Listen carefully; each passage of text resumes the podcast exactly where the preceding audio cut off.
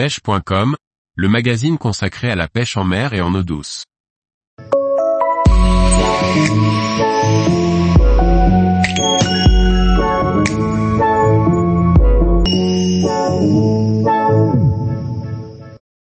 Le matériel pour pratiquer la pêche à la palangrotte profonde.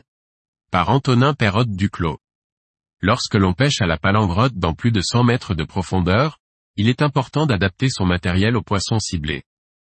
Il est en effet possible de capturer des gros poissons, ainsi que des petits, sur les mêmes montages. Quand on pratique la pêche profonde, il est fréquent de rencontrer une grande quantité de petits poissons qui sont peu impactés par la pression de pêche. Leur nombre important permet de s'amuser sur du matériel fin tout au long de l'année. Idéalement, les cannes que l'on utilise doivent pouvoir soutenir cent à cent cinquante grammes, car la dérive et le courant peuvent nous forcer à utiliser des plombs plus lourds pour conserver la verticalité avec le montage.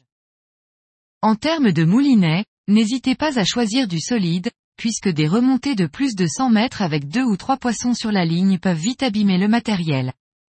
Vous aurez également besoin d'une bonne contenance, environ deux cent cinquante mètres de tresse en douze centièmes. La taille idéale est un moulinet en quatre milles, à la fois confortable et suffisamment puissant pour supporter les contraintes de cette pêche. Sur certaines zones et à certaines saisons, les poissons que l'on peut retrouver en pêche profonde peuvent atteindre des tailles et des poids importants. Il est donc nécessaire de toujours avoir un matériel puissant à portée de main pour ne pas être pris au dépourvu quand les gros poissons sont mordeurs. Je vous conseille fortement le casting, capable de treuiller plus facilement des gros pois sur une telle hauteur d'eau. C'est également une question de confort, les poids importants sont fatigants en spinning. Choisissez un moulinet casting conçu pour la mer, en taille trois cents, très solide et possédant une très grande contenance de fil. Garni de tresses en seize ou dix-huit centièmes, ce type de moulinet vous offrira de meilleures chances de remonter les poissons à bord.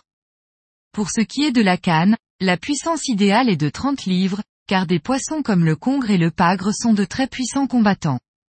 Cette canne vous permettra également de rapidement décoller les poissons du fond, qu'ils essaient de racler pour casser votre ligne et se libérer.